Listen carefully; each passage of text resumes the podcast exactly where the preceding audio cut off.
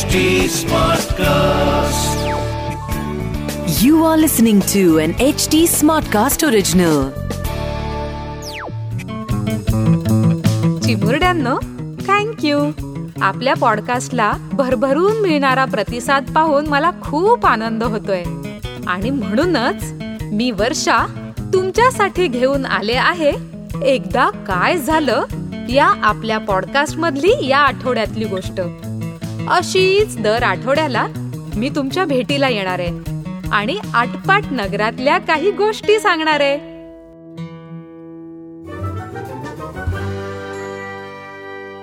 आजपासून स्नेहालयाच्या समोरील बागेत कराटे क्लासेस सुरू झाले. रमानेही कराटे शिकायला हवे अशी आईची इच्छा होती. आई रमाला म्हणाली रमा आज आपण तुझी कराटे क्लासेसला ऍडमिशन घेऊया. कराटे? कराटे म्हणजे काय? आणि मला का शिकायला लावतेस तू? रमानं विचारलं. आई म्हणाली अगं बाळा तुला सोप्या शब्दात सांगायचं तर हातपायांचा वापर करून हातात काहीही शस्त्र न घेता लढायला शिकवतात त्यात. रमानं डोळे विस्पारले आणि म्हणाली अले बापले किती अवघड वाटतंय ऐकायला. म्हणजे मी मालामाली करायची इतरांबरोबर त्यांना लागेल ना ग आई. उगाच नाही मारायचं बाळा कुणाला. पण तुला जर कुणी त्रास दिला तर आपल्याला कराटे येतात. हा तुझ्यातला आत्मविश्वासच तुला स्वतःचं संरक्षण करायला नक्की मदत करेल. आई हसून म्हणाली रमाला फारसं काही कळलं नाही. ती म्हणाली तू एक काम कर ना. मला प्रत्येक वेळी कशी छान छान गोष्टी सांगून समजावतेस तशी सांग ना जला आईला पुन्हा हसू आलं. रमाला आईनं मांडीवर बसवलं आणि गोष्ट सांगू लागली.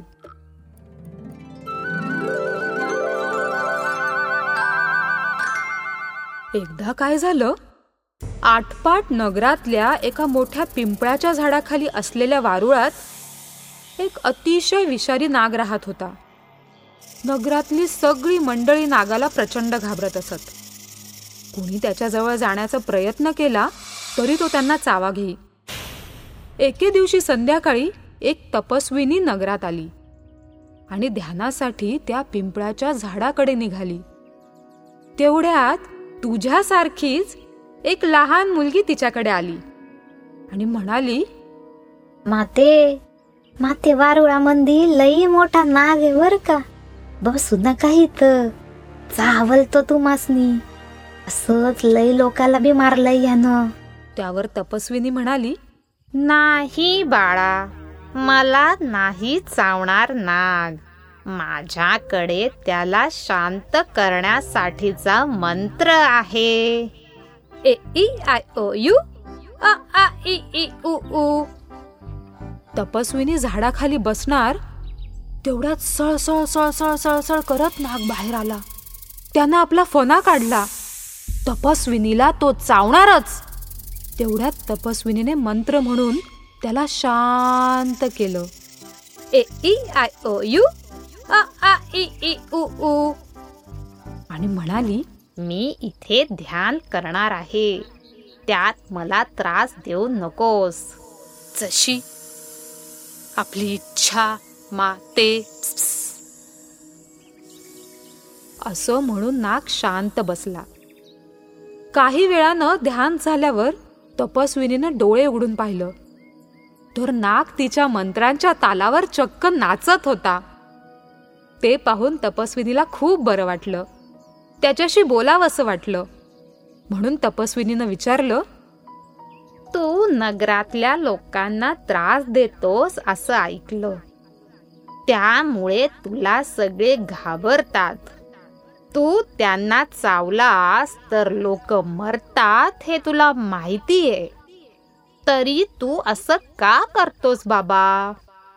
माते मला माहिती पण माझं माझ्या रागावर नियंत्रण नाही मला काय करावं सुचत नाही. म्हणून मी चावतो. नाग उत्तरला त्यावर तपस्विनी म्हणाली तुला जर एखादी गोष्ट मनापासून हवी असेल तर नक्की मिळेल. कदाचित तुझे प्रयत्न कमी पडत असावेत. प्स, प्स. मला तुम्ही यातून मार्ग दाखवा. प्स, नाग म्हणाला त्यावर तपस्विनी उत्तरली. मी तुला एक मंत्र देते. तो मंत्र तू रोज पाच वेळा म्हणालास तर तू प्रेमळ बनशील आणि कुणालाही त्रास देणार नाहीस.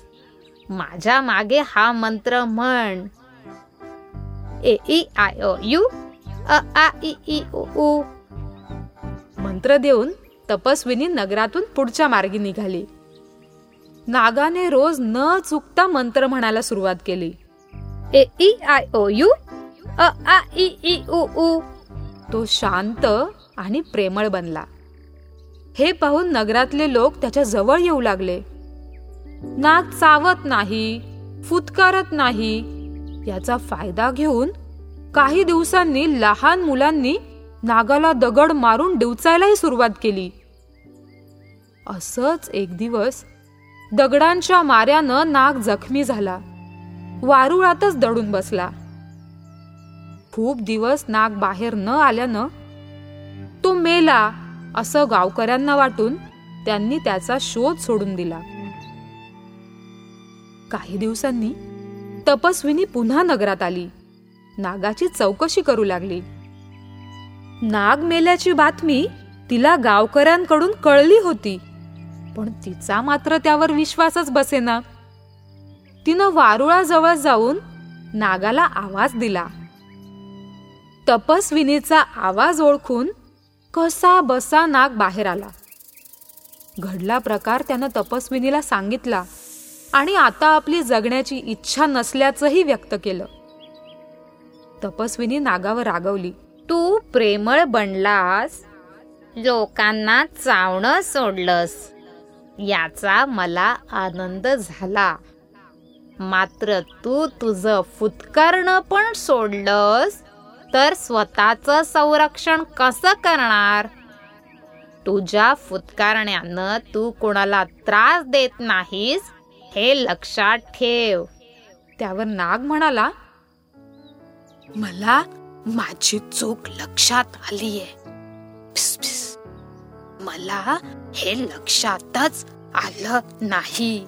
फिस, की फुतकारण्यानं मुलं घाबरून जवळ येणार नाही आणि मला त्रास देणार नाही.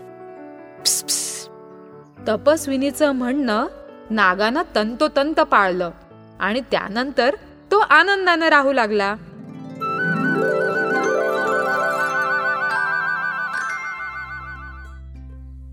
गोष्ट संपताच रमा म्हणाली असं सांगू छान मला नेहमी.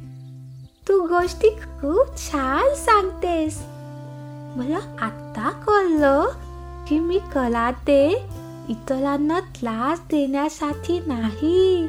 तर स्वतःच संरक्षण करण्यासाठी शिकणार आहे. यावर आई म्हणाली एकदम बरोबर. चल आता आपण तुझी ऍडमिशन घेऊन येऊ. असं म्हणत दोघी घराबाहेर पडल्या.